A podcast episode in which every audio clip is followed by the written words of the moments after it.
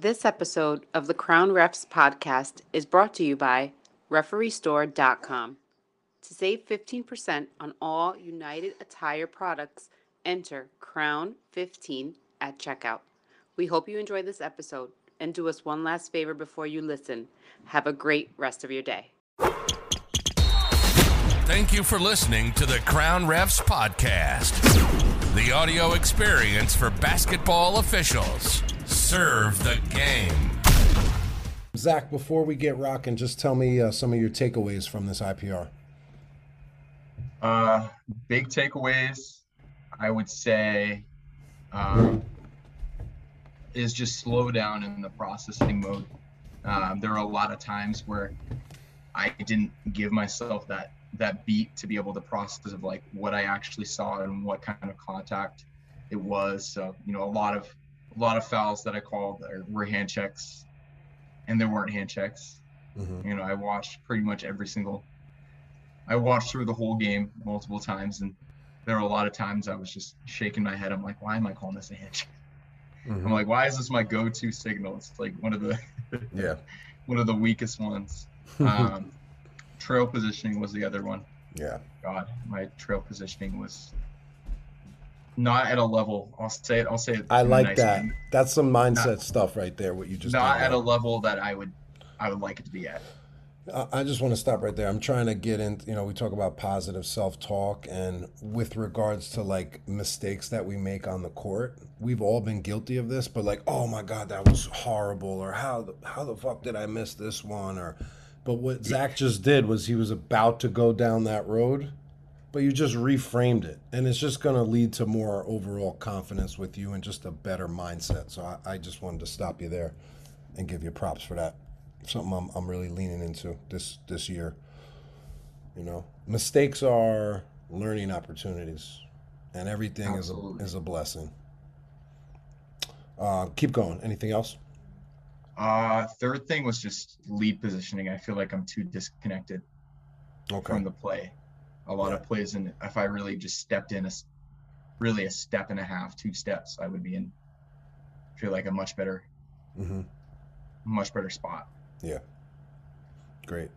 So there was those are probably the three big things. Yeah i think you hit it on the on the nose. Um, I, a lot of the come across. a lot of the content in, in my report had to do with those categories. So um, let's uh no, before we start was this the first time you've kind of had an awakening about your positioning?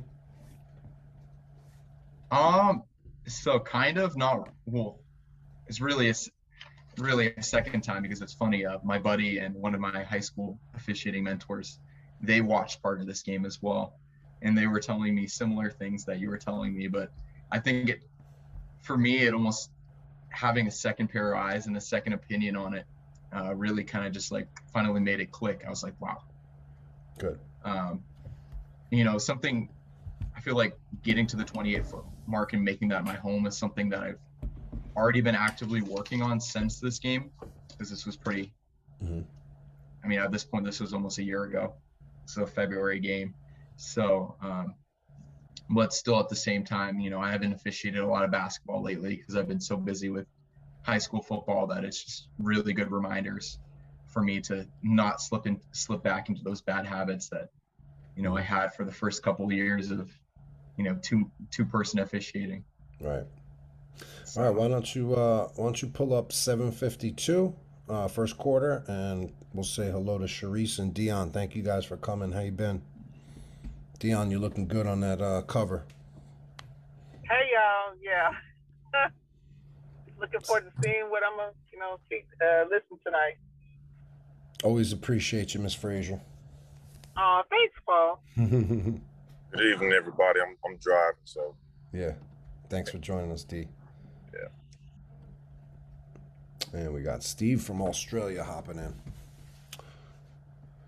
All right. So first play, uh, one of the comments was just too deep in the lead position. Uh, my question for you was Do you feel comfortable so deep in the lead? And let's just uh, give everybody a, a, look at what we mean. So, this is to the opening possession. Um, real quick, before Zach, just hold it up. Um, we just have to. um, enhance the video. Is, do you have the uh, option to enhance video so it doesn't skip?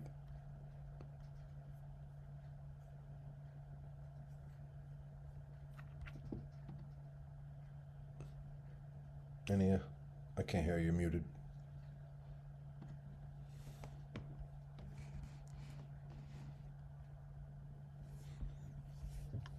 Was it optimized for video clip? Exactly. Yep.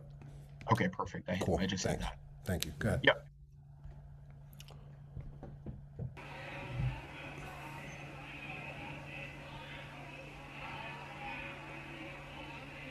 All right, so just right now, too deep in lead. I think we should be basically on the edge of the black line and really not much deeper than that. I mean, it's going to vary based on your size and your height, and I want ultimately I want you to be comfortable, but I just think this is this lacks that connection to the play. And so let's just take probably one two steps closer to the end line. Let it run.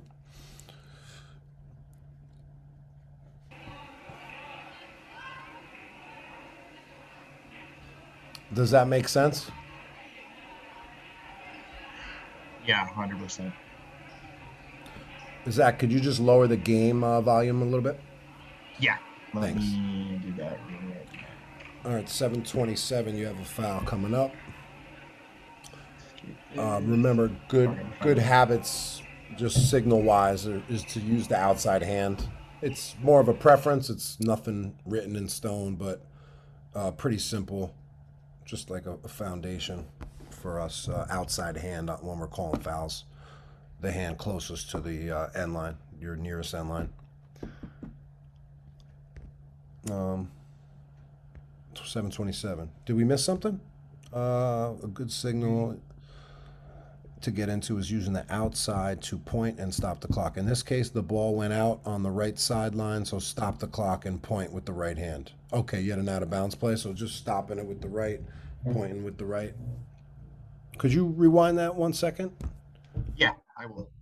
Um, let's flatten out your point. I, I notice officials sometimes they're stopping the clock with that bent hand, so I just think a, a flatter hand going straight up. It's our best look.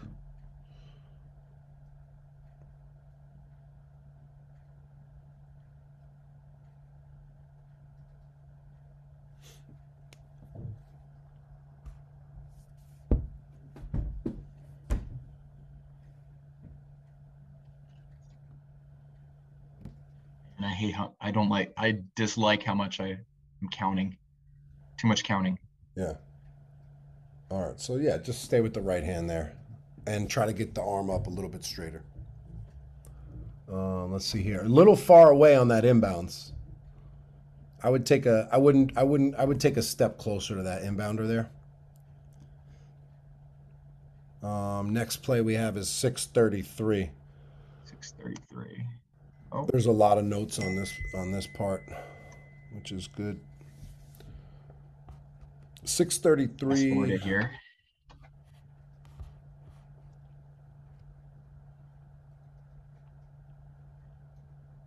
Um, excellent decision to penalize this illegal contact by the fender. One takeaway is to slow down. Here's what I notice about your signaling. Did it just get blurrier on, on us? Yeah, it looks like really pixelated on my end.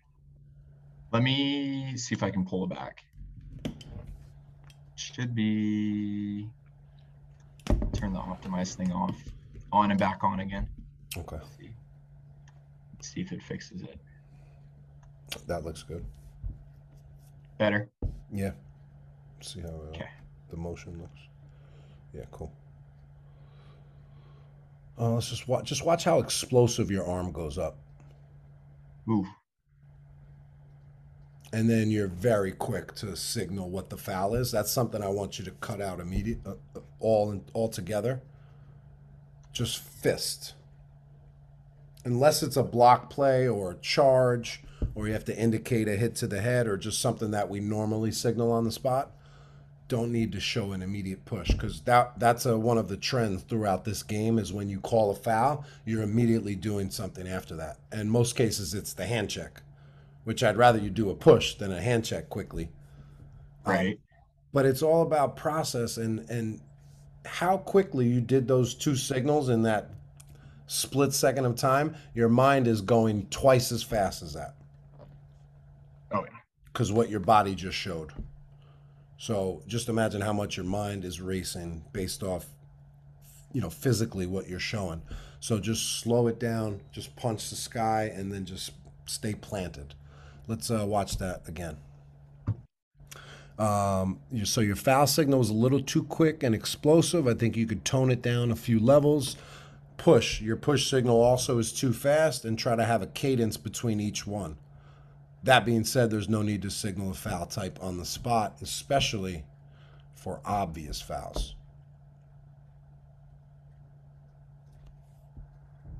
Okay, number of shots on the spot. I'm sure you've heard me talk about that. It's just something that younger, newer officials do or old school officials do. And I don't want anyone to fall in those two categories just yet. Um, it's just a, it's just an observation I have, and um, it just makes us look like a rookie, to be honest with you. I remember I heard Mike, Mike Eades, he's a Final Four official, the SEC coordinator. I heard him say that one time at a camp, probably 2015, um, and it really resonated with me. And it's just like it's excess, just too much. Don't need to do it. Um, let me just finish shots on the spot. You are fundamentally correct by showing all these signals on the spot. The problem is they are unnecessary, and we should look to reduce the excess signals. You'll be working college very soon, and this is something that you don't see as you move up the level or skill. Your table reporting looks much better.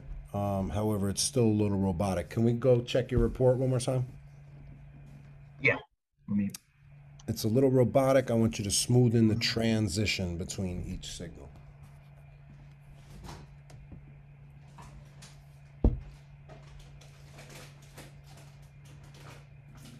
I'm sorry, go back one more frame. Let's check out your positioning first. You you look a little straight lined. All right, so back it up.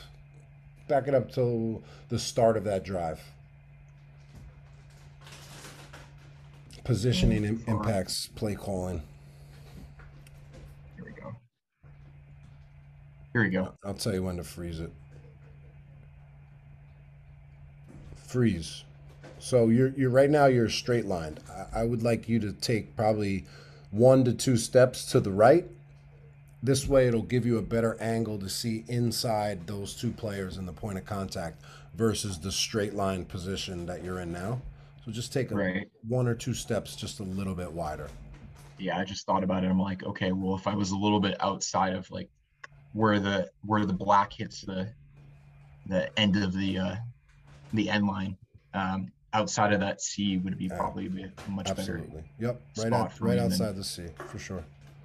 Yeah. Okay, let's check I out agree. your report.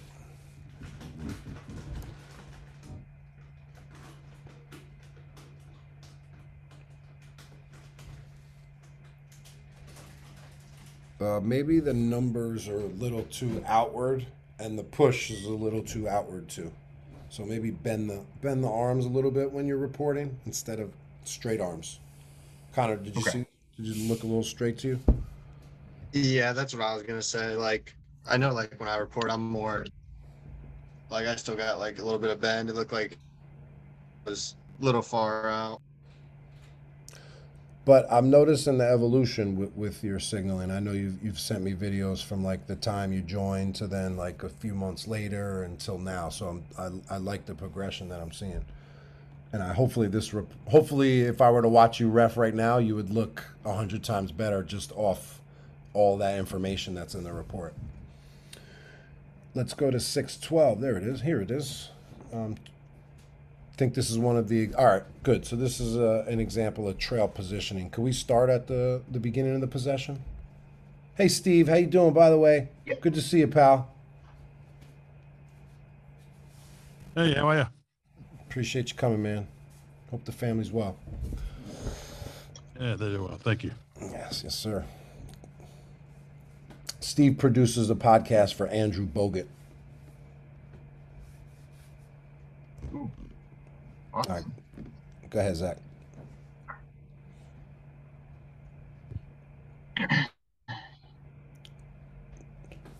I'd like to see you get up the court a little bit sooner. Um, but let's stay more sideline oriented. Now, I know in a two person game, sometimes we're going to have to come out onto the court. However, this is way too far out on the court because this is your partner's primary. So, what your partner should have did here is the lead in a good position to ref this play? So, we got to, he has to get more in line with the ball. He's got to rotate wider or, or, or adjust to a wider angle to be straight line with the ball, and then that's going to be his primary coverage area. As soon as the ball were to curl back towards the paint area, then you would take over that responsibility. But right now, you're you're just looking too far out of your zone. I think we need to be right right around where this arrow is. Can you see the arrow? You can't see my arrow. 'cause I'm Uh, not screen sharing. Yeah, no, Um, I can't see it. I can see my- Yeah, I mean three, you know, little higher than three point line extended, and then in between this blue and black line, pretty much. You know. Um, okay, let it play. yeah, because I'm having to adjust a ton. Just so Um, much unnecessary movement. Like, Yeah, and understand too when the ball is leaving your primary, and your lead is accepting it, and just you know, s- still too far out on the court. Got to get back to the sideline, sideline oriented. Uh, want you to be more sideline oriented in this play. It's the lead's primary coverage. Step down and shift your eyes to the players in front of you. Um, next play happens at 6:01.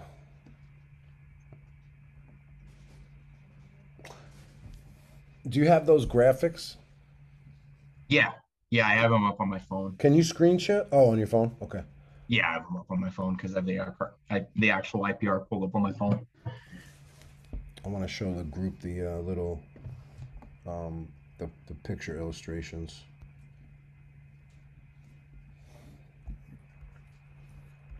I can pull it up on my email real quick. Cool. Let me stop my share real quick and I'll pull up my email. I did a little bootleg edit, but it did the job. Oh, 100%. I cut Zach out and re- replaced him in the proper position. Let's see.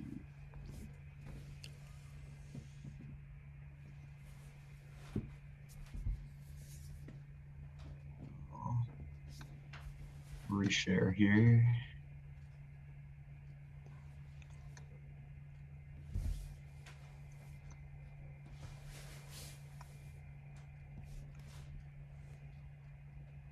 All right, let me get down to that.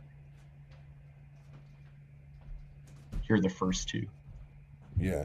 So this is just dating back to the last play that we looked at. It gives you guys a little bit better of a visual of what I was saying. Uh, obviously, in the top one, too far out in trail in the middle of the court, and he's looking at, at the wrong matchup. Um, and then if you look down at the bottom one, relocated him to focus on the players in the paint. So, thank you, Zach. Absolutely. All right, let me go back to this. Uh, next play, 527. We probably don't have to watch this one. This is a point for all of you guys. Um, I'm noticing on the high school level, we're very quick to start a five second count, five second closely guarded. And what that does is just speeds us, speeds everything up. It's like A1 gets the ball, then A1 dribbles, we're going with the left hand. And then A1 picks up the ball, and we're going. And then when A1 passes to A2, it's the same thing. And then we're running around like a chicken with their head cut off. So for for you guys, just this year, five seconds is something we're probably not going to call all year. You might have one closely guarded five second call. Watch, it's going to happen to one of you four times this year because I just said that. But the point is, you don't have to rush a, a foul that we rarely even call. So just have that perspective. Let's go to 331. You have a rebounding foul. Does anybody feel that that they're they're sped up during the five second closely guarded counts? Yeah, Portia. Absolutely. Taylor, thanks for joining us. How you doing? Yeah, Paul, is that a re- is that a to- requirement? Sorry. I'm sorry, Steve. I'll get to you in one second. What were you saying, Taylor? Oh, I said the same. I was good. How are you? Good. Thanks for coming. Appreciate you. Good seeing you. What were you saying, Steve? Sorry, Paul. In in um in that that system, that closely guarded count, is that a requirement of that of that rule set? Because in FIBA we wouldn't be that quick off the mark. I, I wouldn't think. Well, it's required. It's required for us to count five seconds closely guarded. But what I'm noticing is officials are very quick to start that count, and it just and they're doing it every time there's a new possession started. I really don't start my five second count till like A1 has had the ball a second, and then I'll just find out a way to catch up and make sure it's five seconds and not like six point five. Um, just an observation of mine. Sorry, can I? Sorry, I was late to this. Can I ask one more question? Absolutely. The the the lead and the trail seem to be on opposite sides of the court from normal. Is that? Uh, this is a two. This is a two-person game. Uh, do you guys do it differently in FIBA, where you would have two officials on the strong side? Um, generally, I would come down the. If I was on trail where this guy is on lead, I'd be on. I'd be over where the player is on the left side of the court, and the lead guy would be on the right. On the left, on the I'm trying Yeah. to un- understand what you're saying.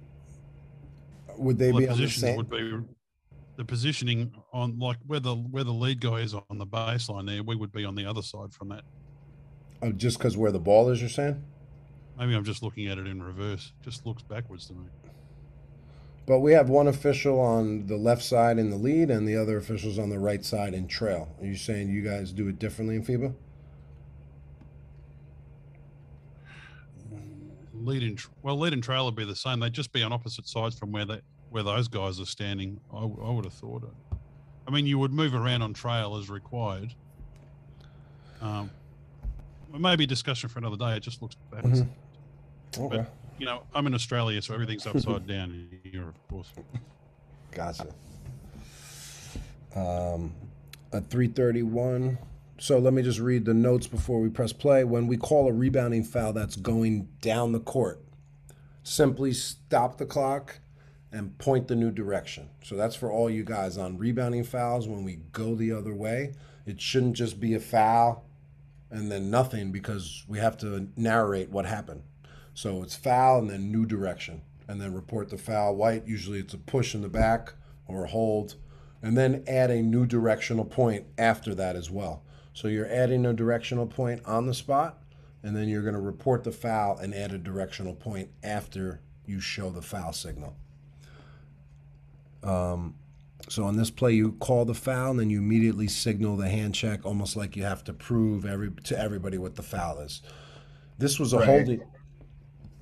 I know the feeling, bro. I know what, exactly what you're doing. I've been there. This was holding. This was a holding foul as the defender grabs the offensive player from behind. So report a hold and don't signal the foul type on the spot. All right, you could let it play.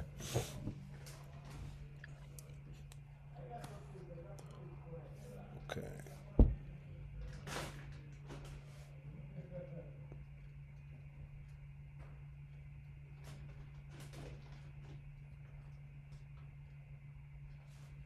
Good, good, excellent, excellent. So just replace replace your hand check signal with the point. Right? right? It would look so much cleaner. Yeah, and slow it down too. Remember cadence. One, two. Should be like two seconds. Boo. I mean that's that's just a random number, but you gotta you gotta let it breathe. So the fist needs to breathe, point needs to breathe. They need to be separate. They shouldn't they shouldn't bleed into each other.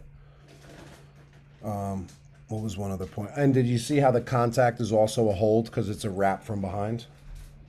Oh yeah, no, I I hundred percent agree with you. Uh, in my notes, I wrote in all caps, definitely a hold. Okay. Quit hand checking. I mean, we're we're not going to get in trouble by reporting Right. the wrong foul type. I, Right. I was always told like, oh, make sure you report what happens because a coach is going to call you. It's never happened. They're never going to call you on that. That's a bad. That's just a bad conversation for them to get into. Like, why did you report a hold when it was a push? It's it's not something that's going to cause trouble for us. But what I do realize is if we're reporting the wrong foul, then we don't have full self awareness on the play, and we don't see the play with hundred percent clarity. So understanding exactly what happened, the foul type, this is going to lead to more accuracy from you. Make sense? right on. Yeah. Um, next one, 247, step down in trail. I want I want you to start working the 28 foot mark. So everybody sees the 28 foot mark there, right in front of the coach's bench. That should be our baseline, or let me use a different word.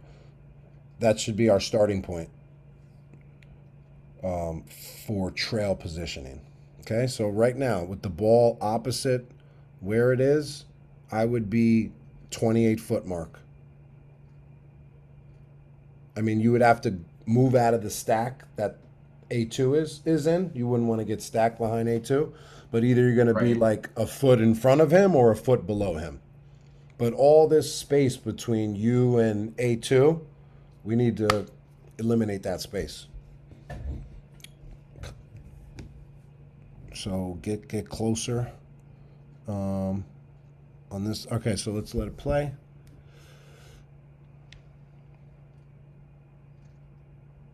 Because then that's what happens. Then they pass the A2 and now we're we're stacked. Right? Right. So we have to so you got to be at the 28 foot mark. So as soon as he passes it to A2, you have the intuition to know that you have to take a step down to see this contested jump shot now Right. because there's No, I no see. way you can see a hit. I, I shouldn't say that. You're not going to have a hundred percent open view when you're stacked like this and this this far away. So you're almost doing Kind of down here. absolutely. You're almost doing that lead up work that's going to put you in the right position on the current position, but having a feel for that next position and where that next play is going to be. Um, so remember, we need to see in between each matchup and should get a side angle on this one to do so. So far, the positioning and trail has been a major theme, and this will now start to become a strength. That's what it's all about finding your weaknesses and turning them, not improving them, turning them into strengths. It like advantages. That's my mindset behind like mistakes and things we need to improve. I, I don't want to improve them a little. I want that to now be the best thing I do. Right. 235, you got a foul and lead. My question to you is what does the defender do wrong? Upon review, could you have held your whistle on this play? Let's check let's check it out. Yeah, there's nothing. I got nothing there. I basically penalized good defense. That's what I that's what Wow. I wrote. Why did you blow the whistle? Was the defender just too close to them, which sped you up in anticipation of a foul? I think I was in, in, anticipating a, a second hand on the poke, but really, you know, I we talked I talked about this with my buddies. Like, couldn't you just saved a foul? And let's Couldn't bring you just save the foul and just call it out of bounds? I mean, was the contact severe enough or Mhm. at a point where it needed the game needed it, which it really didn't at this point. You just bring it back 10 seconds for us? Yeah. Also, positioning wise, calling through the paint on the weak side when we're in lead. Um, just didn't think you had a great angle here. Just a little far away. Yeah.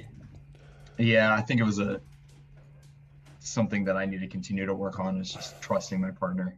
Yep. I Now- wasn't trusting this guy. Did we have the option to go out of bounds? And if so, would we have stayed here? Let's take a look.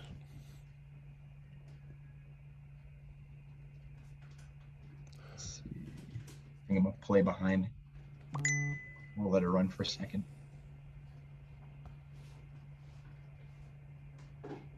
Is after this play. At 235. Yeah, you can let her play.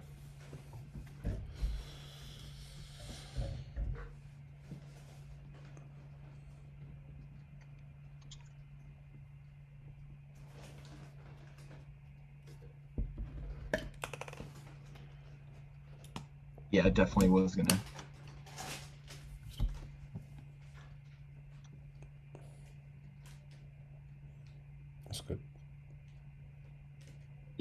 I mean, it was definitely it went off.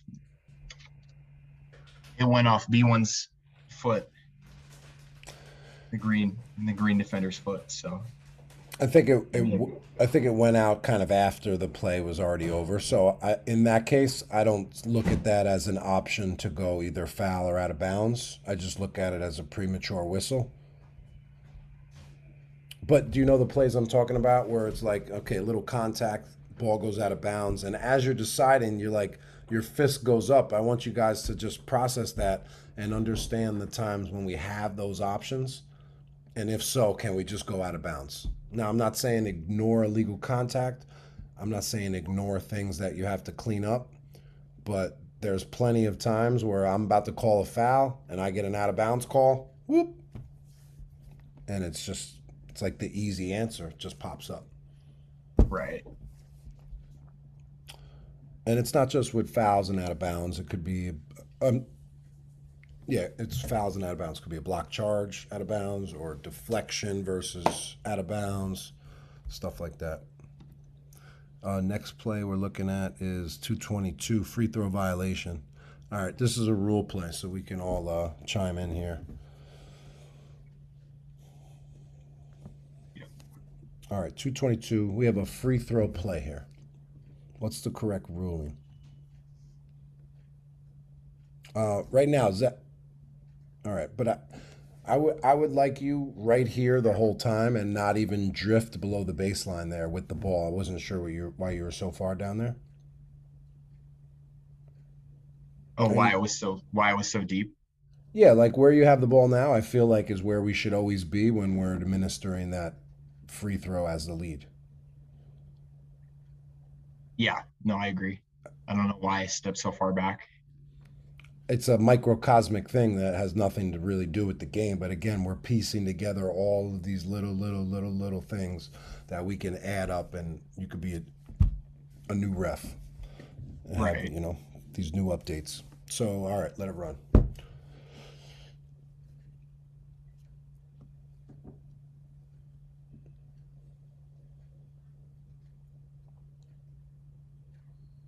What do we got? Who's got who's got the whistle? I did. No, I know. I was drive. asking the group. What do we got? It's a violation. Went Okay. early. Be more violation on who? Uh, can't see the number. The guys over there that stepped in early. Which one though? Let's go back to the first free throw.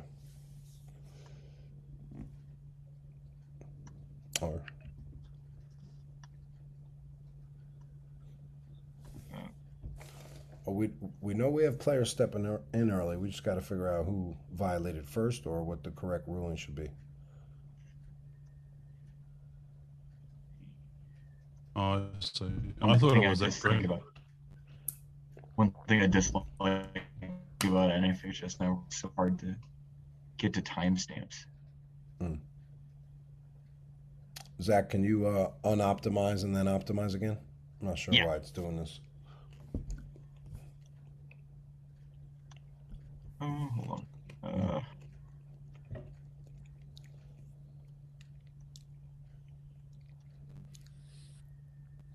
well. sorry guys, it's playing when I don't want it to play. So You're to good. You're good. The word of the week is patience. See. We'll unclick that. Click that back.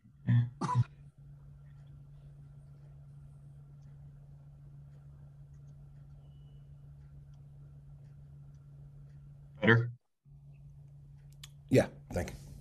Yep. All right, so somebody make the call here.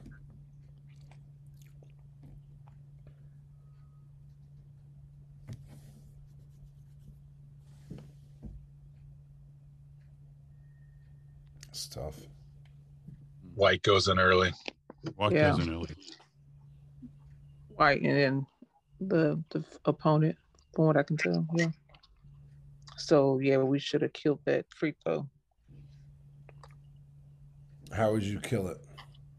Blow your whistle like violation on white. Yeah, wave it off. Mhm. Zach, we got to see it one more time because I think it's closer than we than we think. Yeah, so stop the clock. Drew, wave it off. I think is It's. I very- still think Green went in first. You just, oh, you think Green went in first? Oh, I still think. I I'm Is still. that who you? That's who you called it on? That's who I called it on. Yeah, Did you because they process? kind of like Did you process that White went in too, or did you just kind of react? I You did saw process in? that he went in. They were kind of the way I saw it. They were kind of like jostling, a little, jostling a little bit pre-shot for rebounding position. Green knocks White off balance. Green puts a foot in first, and then I saw White. You can make the case that the trail ref probably had a better view on that. Maybe he should have made that call. Like, like from the angle that you're standing on on the baseline, you probably wouldn't have had as good an angle on that on that play. Well, As- yeah, as the I guy- mean, the, the the White rebounder, I wouldn't be looking at him anyways Yeah, yeah. So let, because those those two up top are his. let's just his look one more primary. time. Just look one more time, and then we'll talk about the three possibilities it could have been. We don't have to, um,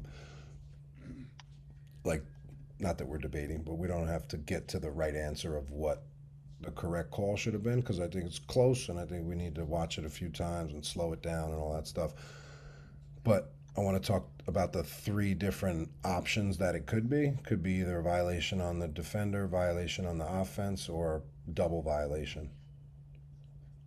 So violation on the defense, pretty simple. We're gonna just put that fist up, the delayed violation.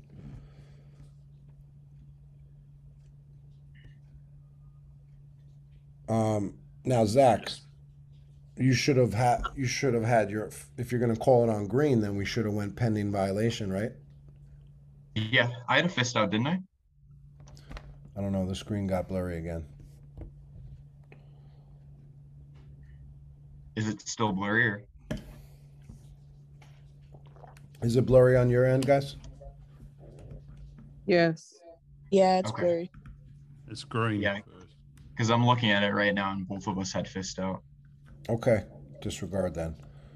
So, uh, what would so as Cherie said, if if let's say green doesn't violate and the offense steps in, then we're gonna boop kill the play with a nice wave off. If that's the last free throw, you know we're pointing the new direction and then indicate the spot. Um, if it's the first free throw, we're gonna kill that one and they'll get one shot left. And what about double violation? What do we got there? They step in at the same time. They step in at the same time, then and then there won't be another shot. This was the the, the last of one, right? Right. So uh, there won't be another shot. Then what? Then it play will resume at the the point of interruption, wouldn't it? Or ha- someone step in. No, it should be if that's the case. Um, AP we arrow. go with the possession arrow. Oh, that's right. Yeah, it is the arrow. Yeah, because then they didn't have a chance to rebound to determine who has possession of the ball. So we had to go to the possession arrow. Right. No, that's right.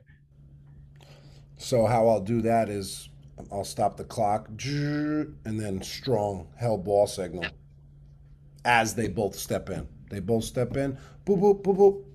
held ball, and then to know whose ball it is right away. That's three signals right in a row. It's a way to sh- you know really showcase yourself and show that you're running the game. Anytime we have those layered plays and multiple signals in a sequence, for us to know them all in unison, you know, with a nice cadence to each one of them, it's going to make us really look good. All right, we can move on from the free throw play. Thank you. Perfect. John Sc- Scomra, welcome. Sorry, I'm late. Oh, happy you're here. Uh, Miss Travel 113. Did you ha- did you think this was a walk? 113, you said? 113. Damn, we got a lot of plays here.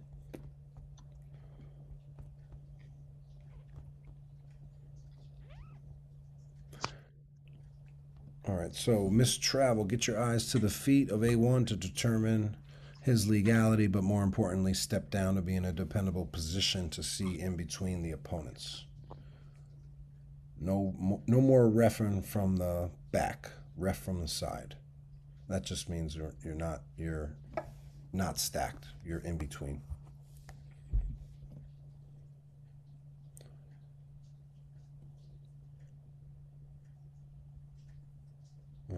113 coming up. Zach's fixing his hair. Hair looked great that game, by the way. All right, what do we got? Was that a walk? And let's look at the positioning.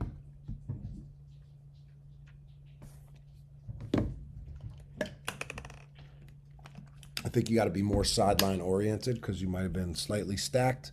Boom, stop it.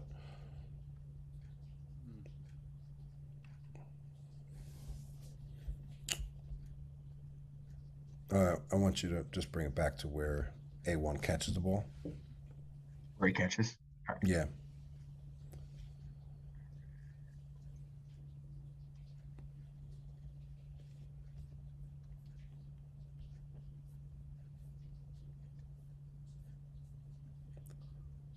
But just notice when he catches the ball, you're standing right behind him, pretty much.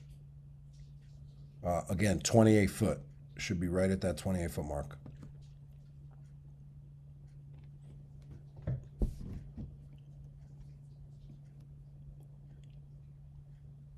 Almost got there, and then and I got then I got straight lines here. Did you? I know it's a little blurry. Did you? Did you think that was a travel? Oh yeah, Okay, good. his pivot. Yeah, his left was his pivot, and his pivot slid a good two feet. All right, let's uh let's go to 23-4. You got a block charge play. We love those. Why are they so fun? Is it because it can go either way? Is that why we like it? I think so. I don't know. I think it's one of those things where it's just there's so much adrenaline where everybody's like anticipating the call. Mm-hmm. I always tell And you people know- I'm mentoring that half the crowd will love you and half the crowd will hate you, no matter what you call. Exactly. You know, there's going to be half of them groaning, half of them are going to be. Yeah. 23-4 block charge play. Did you pick up the legality of the defender before the crash, or were you watching the ball and reacted to the contact? Oh yeah, I was watching the ball. Anybody He notice was- it? He was legal. He was legal as all hell. Anybody have any tips for Zach on positioning here? Zach, can you bring it back one more time? Yeah. What do we think of his positioning?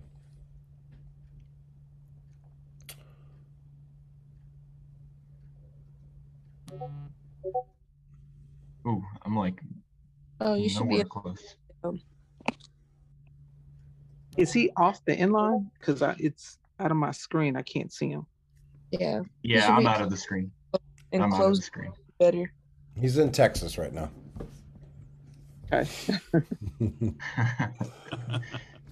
We're standing on the R, the E, or the R. yeah, I should be around right right around here. Yeah, and deep. You were deep too. Again, you were by the wall here, so it's just a tough call when you're that far away. Um, were you looking at the defender at all, or were you just kind of watching the ball? I think I was kind of watching the ball, but at the same time, I don't. I feel like this would be a tough play too to even officiate from the R just because of this help defender, kind of getting in the way of our. Yeah, I mean he's making it slightly more viewpoint. challenging, but only because you're you're you're at the angle that you are at. I think if you step a little closer to where you indicated in the R or E, you'd probably be able to see through it. Okay. Um, and let's just look at that contact one more time. Looked like he was legal. Arms straight up. Does he move on the airborne shooter?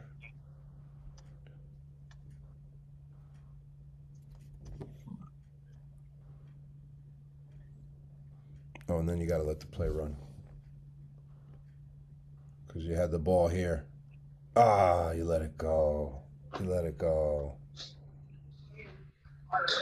Again, this is just a small thing, but like it looks so much better, and we're in such more control of the game. Again, patience. We don't have to rush.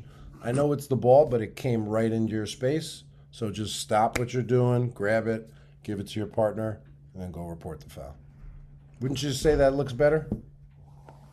Oh yeah. Yeah. Good. I mean, I do it so much now. I'm diving for loose balls to retrieve the ball. I'm just kidding, guys. I'm not diving for loose balls. Just seeing who's up. Um, all right, we got a lot, lot more plays to look at. So let's pick the best ones. Um, which one? We're just starting the second quarter. That was a lot in the first quarter, man. Yeah, I know. There's Um, one play that you didn't have on the IPR that I want to look. I want the the crew to look at, just to give me tips on it because it was a play that I. There's no reason that my partner should have been calling the foul, but he really bailed me out on a three point shooting foul. Okay, I want to pull that play up. So, yeah, I'll pull up. Let's see. Yes, five thirty-seven. That's where it was.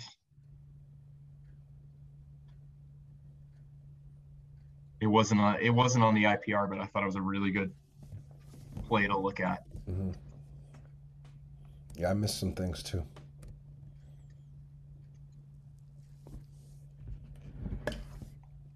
Uh, Oh, this is be after. Should be after this. These players got some nice posters hanging up. I know. Fire content. I need to, I need to make those for you guys. Put them up in my house. Oh, it must have been after. It, it was after this out of bounds. That's right. Because it was a corner. It was a corner three point shooter.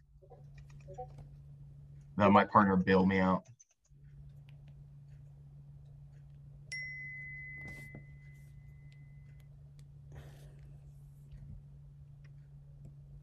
I'm sorry. Or wait, did I have a fist on that? Maybe I did have a fist on it. I don't know. I can't tell. I want to bring it back one more time. Yeah, let me rerun that. And what's your question on this play?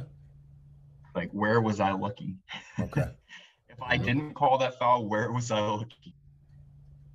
Okay, looks like you're on it here. Yeah. Did I did I watch him land? Is my question. Mm.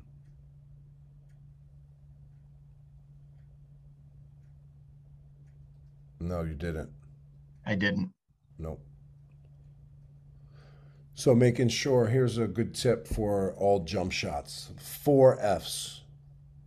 Feet. Is it two? Is it a three? Did he travel? He or she travel?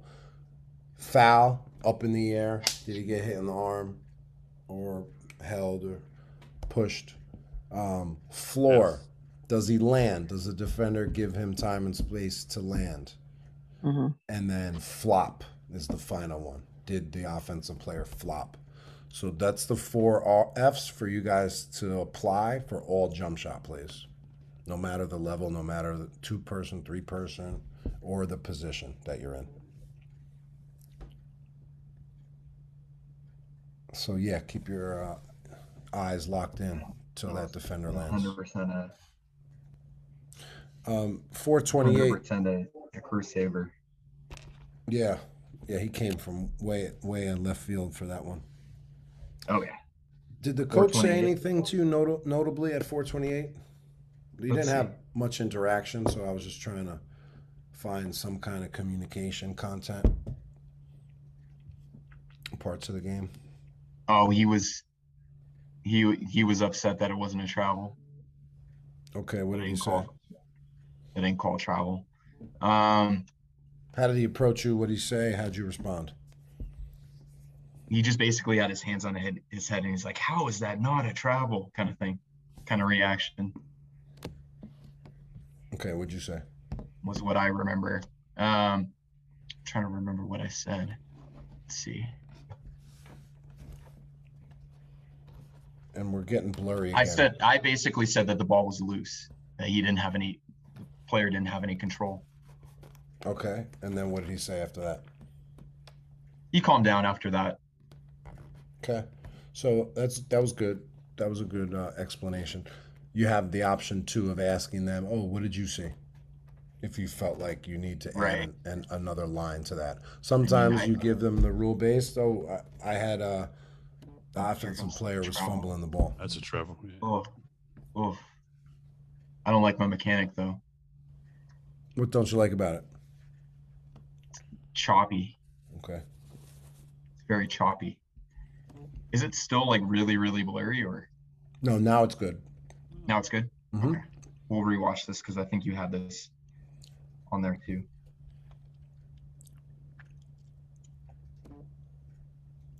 Oh, a guy just joined the group who just took 30 years off. Oh, ref- yeah.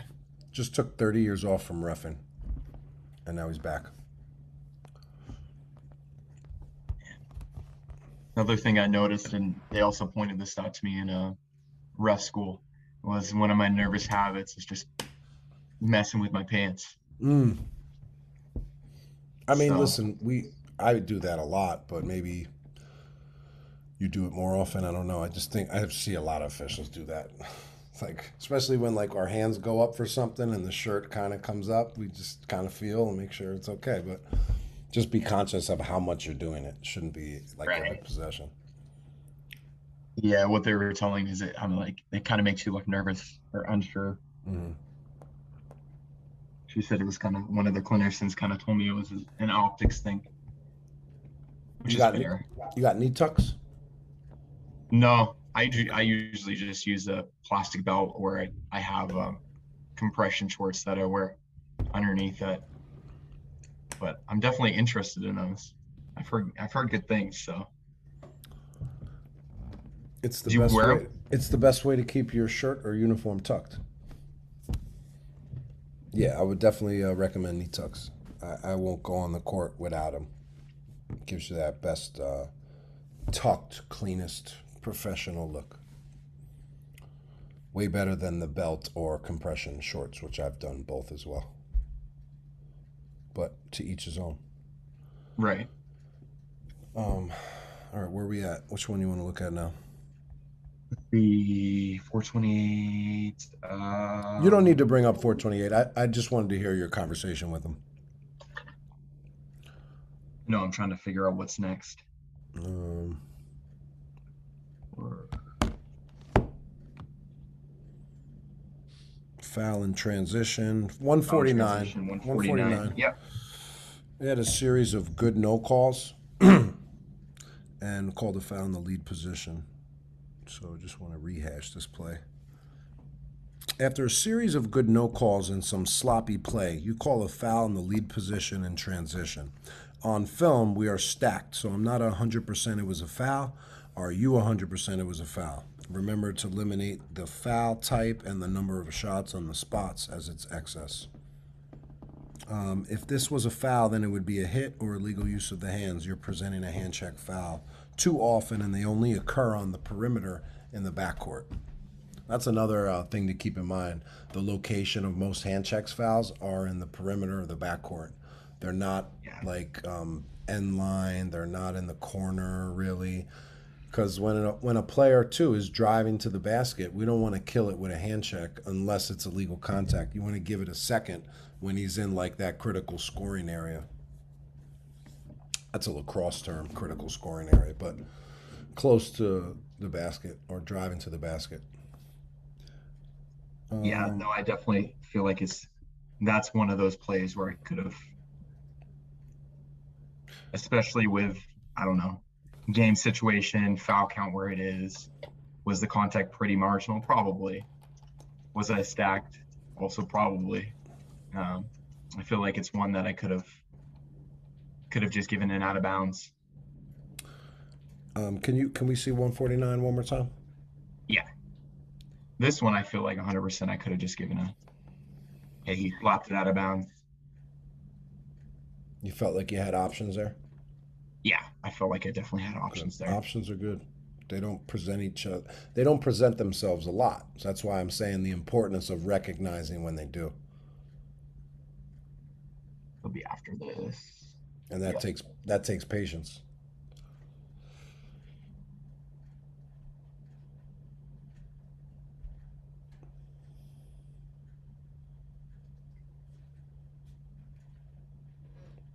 Uh, we really can't see on film. Um, so yeah, but it looked like you, you had the option of going out of bounds, so something to keep in mind. Um, 57-7 was a dependable position. We could skim through that. Let's go to third quarter, 507 player control foul. This one I was just I remember this play so vividly. The guys in the lock the varsity guys from the next game asked me, they're like, what was going through your mind in that moment? I was like, I was just processing. And I was just being hesitant on a decision. And it kind of made me look like I wasn't sure. When I when after I processed it, I I knew what it was. I just took way too long. Mhm.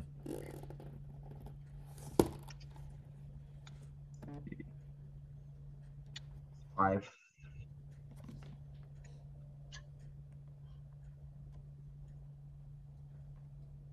Five oh seven, right? Yeah.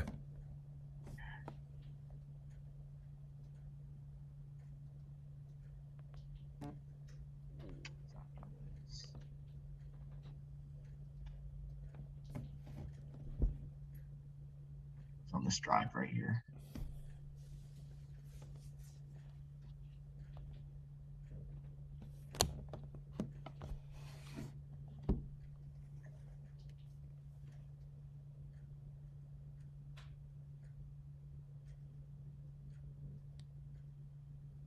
Good no calls.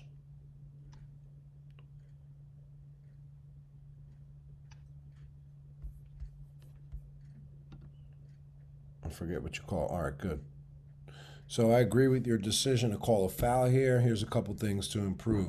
As you're running towards the end line, make sure you shift your eyes to that last defender so you can certify their legality before the crash happens. So, like right here, Zach, you got to be self talking. Get your eyes to the last defender, eyes to the last defender. Pretty much as you cross half court and you you transition from old trail to new lead, then you got to start self talking and thinking about your responsibilities and finding that defender that can hurt you the most, and that there's only one defender in this play. So, boom, right now you'd be looking at him back and forth, offensive player, defender, Right. legal, legal, and in your head, legal, legal, legal, and it's legal until he's illegal. Right. Yeah. That's a pretty cut and dry one. So you stop the clock with the open hand, I see. I think you did that a couple times. I think I noticed that a couple times. Yeah, you didn't. You didn't notice it. I'm glad you didn't. So we could start to correct. Oh it. yeah, yeah. That hand looks open. Either that or my fist isn't turned. I can't really tell. Because I know I had a, I know I had a bad habit of having a, my fist, where like my palm forward facing when I was making a fist. Oh yeah, the bushwhackers foul. Yeah, so it might have been that to be honest. Bushwhackers Pretty is a- grainy. a 1990s uh, W World Wrestling um, group, and they used to march like this. So anytime I see a ref call a foul like this, I always call it the bushwhacker foul. I like that Um, charge hand signal. That's different from what we would do. Charge hand signal. Is that what you're doing there? Yeah, so it's a little bit in high school and NFHS. It's supposed to be a hand behind the head and then an open, an extended open, open palm for player control. Okay, cool. I would recommend going with the one finger or two finger point. Um, uh, let me just read 147. Eliminate the habit of immediately signaling a hand check on a high on a on high percentage of your whistles. Being so quick with our signals also means our mind is racing. We need to slow down our processing. Um, I said that before. Um, foul and lead. Let's look at 53.7. 53.7. In the third. Yeah.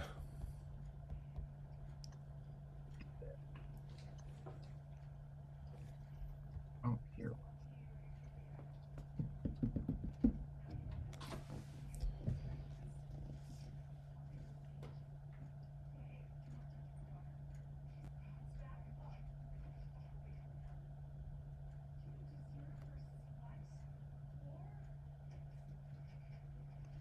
Are you pausing it or it's just freezing?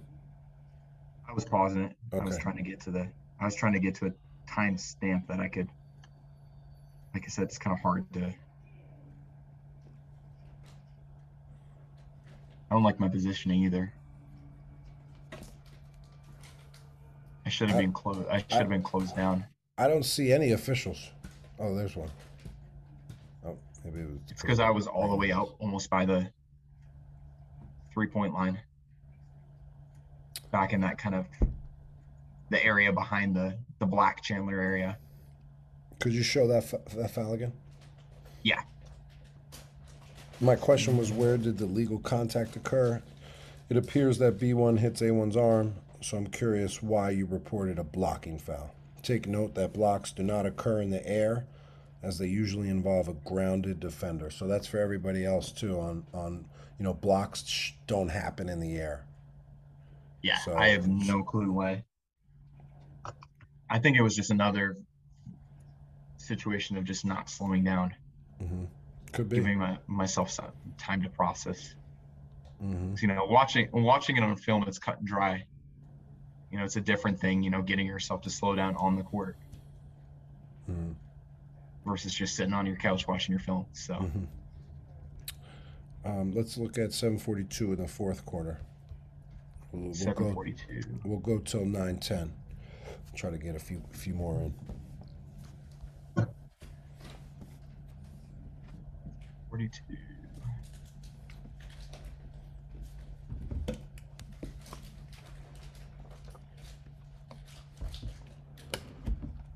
All right, you can let it play.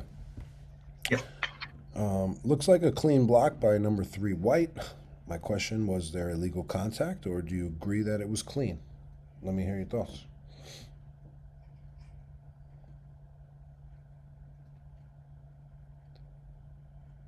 So step to the end line. You'll make that adjustment.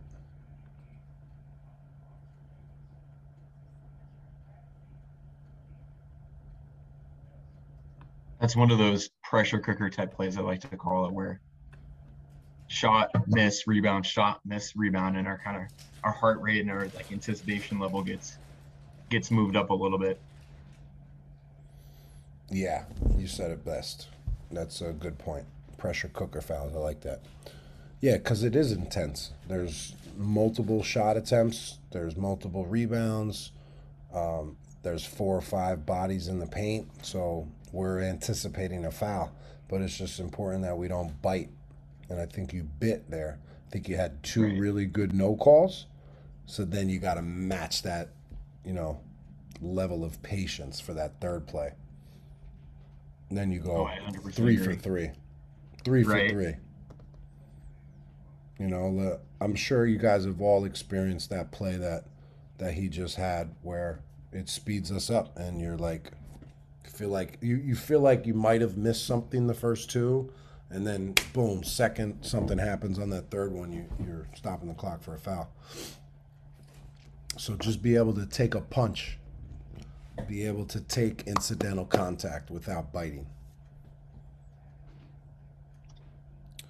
Uh, 519, excellent off ball coverage. Yeah, this is an off ball foul.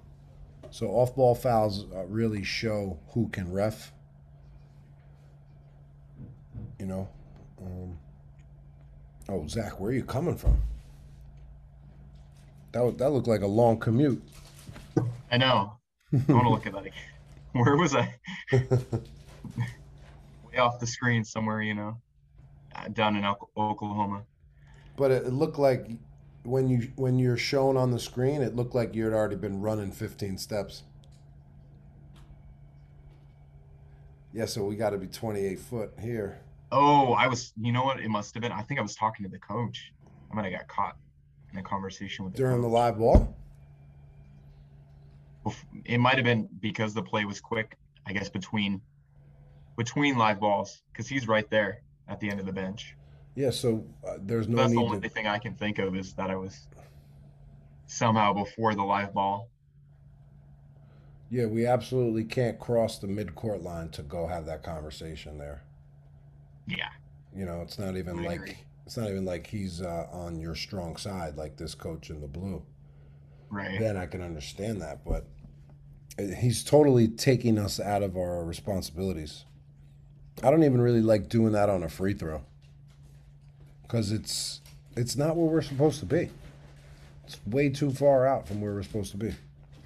I can understand maybe first of a first shot of a free throw if you really need to go de-escalate the coach. I've done it. I did it last year, I think once.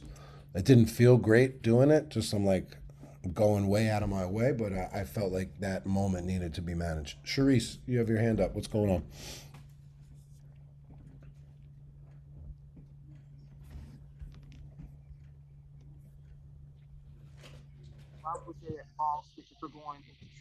Why was there all switches for going into transition? Why why did your partner Could could you say that again, Sharice? on this play that just happened, I guess a couple of seconds ago or maybe some frames ago, there was a foul. Was there a transition? Like, were we going the opposite direction? And then if we were, if you guys were, why are you making that long switch instead of your partner just pushing you on and he just staying at lead, reporting the foul and then coming back to lead in transition? So he would have been the new trail. One of, make it's sense? one of these weird Arizona specific things where they Okay. they want they want us switching on everything, on every foul, Okay, that just seems like no a, matter what. a if I'm long working a switch college make. game or if I'm working like a summer like pro am type thing, I'm not. That's But- a national thing. That's not Arizona. On every foul we switch in high school. Right, but we're going in transition, like we're going the opposite direction. Am I wrong? And did I not see that correct? There was a foul, and then we're going the opposite way. Like we didn't stay there at that in that front court. We're going the opposite direction, correct? Or am I? Did I miss something? Uh, just want um, which pl- timestamp are you talking about specifically? Uh, I couldn't see it. It was like four plays before. is whatever uh, time stamp you had while we're on this sequence of plays. They happened like when he was way back over there talking to the coach. That's what I was referring to. okay, so so what was your? I know what play you're talking about. What was, what was your Okay. question again? So my question was, I, I thought I saw a foul, and so Yeah. now we're going the opposite direction. So my Oh, question yeah, is, yeah, why is yeah, there that long switch instead of the, your partner just pushing you Oh yeah, gotcha. and he reporting the foul and coming back to his Listen, position that- to become the new that's- trail? That's just something you guys can talk about in pregame. You know, that, Okay. I, yeah, that could be one time where we don't switch. I understand that. Um, Yeah. Hey guys, on you know when lead calls a player control foul, we don't have to do a long switch. But but Zach was also really far away, so it looks like he's coming you know really far in. If he was at 28 foot, I think it'd look a little more natural. Um, good stuff though. Let's uh let's look at one or two more. Let's look at pick one more you want to look at, Zach. Yeah. Let's see. Which one did I want to look at? Might want to look at 317. Looks like I had a lot of um, info there. Uh, rebounding foul. Yeah, that rebounding one. Yeah, let's look at that one.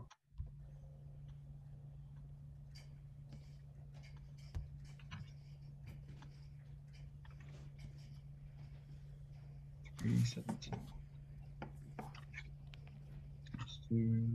Q four.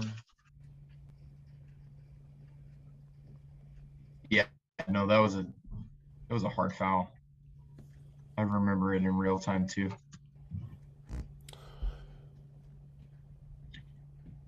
Could have been a little bit more of a presence. This one. So I'll read the notes. The nature of this foul, with the offensive player crashing down the lane and committing a hard slapping foul might cause me to be prepared to dead ball officiate and take a step towards the players to show that court presence and limit any retaliation. Can you just optimize the clip for the last time? Yeah. Thank you.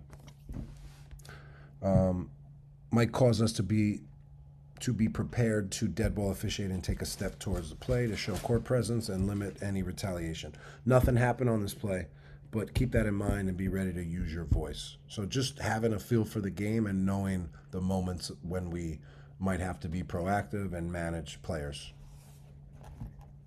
Seen plays like that where things have happened. So just having a feel that it's a hard foul, and like I said, just being ready to use. Can you guys see voice better and- now? Yeah, thank you.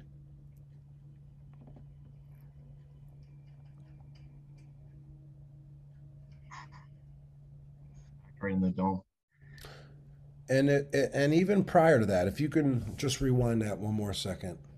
There was a lot of rustling and Yeah, yeah. So so our our awareness should be really up right there. See the little push, the little. It's a sloppy, it's a dirty play. We got to kill it.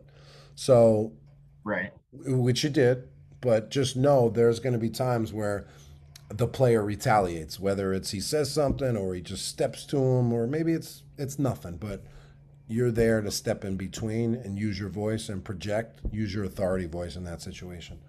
Taylor, you have a question?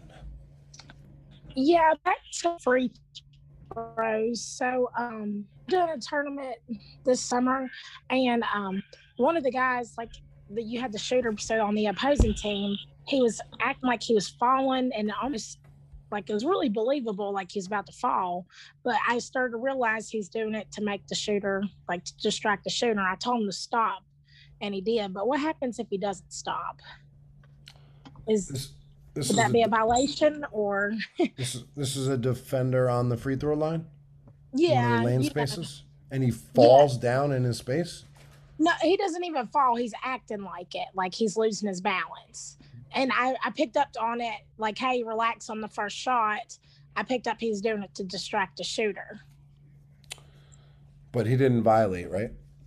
No. So he was But- just kind of like leaning forward. Yeah, yeah. Um, yeah, I would use your voice there. You you could tell them, you know, that could be a violation. I I could view it as dis disconcertion, which he's not going to know what that means. But um, yeah, it's what you described. I don't see it as a violation. But if you feel like you should have spoken, that's always a good thing.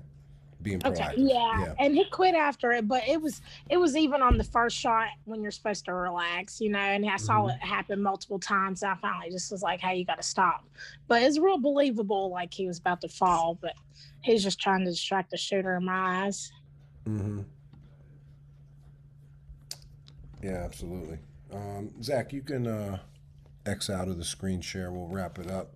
Um, anything in closing? You any other questions in closing you want to ask, or any other uh, comments for you? Um, I guess. What are your? I mean, I've definitely worked on slowing down, and I feel like I've slowed down a bit since this, um, this film was taken. But, you know, a big thing for me and big emphasis this year is just continuing to slow down, especially in the processing stage. Um, what are your tips for, you know, good self-talk in those moments to, to push yourself to, You know, it's it's to, to shift down a gear? I would say it's more than just the micro self talk in that possession. It's more of just being overall more confident and more poised and just so I would I would go more macro there and just trying to just be more seasoned and develop and then you don't have to use these self-talk motivational moments to like bring you back to it. But um, one thing worked for me is just super slow mo, super slow mo. You know, just saying that to myself made me go slower than what I would normally go if I was just saying slow down. Right. Um, but better than that, just i IPR in yourself. So like this season, you should get as much film as possible. Sit down with a notepad and literally, you know, I gave you a blueprint on how to break down your own film and how to mark things. So I would just start deep diving into your own film study. I mean, that's really how I even got to have a film review uh, service. Is I have a notebook this big of you know two, three years of me breaking down every game I had access to in detail, and I, I learned a lot and grew a lot from that process. Because you're you're you're learning twice when you you're watch you ref the game, now you're watching the game, and then on top of that you're you're making notes and creating education on top of that. So it's a really great way to accelerate accelerate your growth. I've heard some guys saying saying that uh, doing film study or review reviewing your own game is like the equivalent of working 10 games Mm. I don't have any experience. data on that, but it sounds like it, it could it could uh, work. yeah Yeah. i mean i don't have any data obviously i don't have any data on that either but i thought it was i understand what they're i understand what they're saying and just you know seeing yourself officiate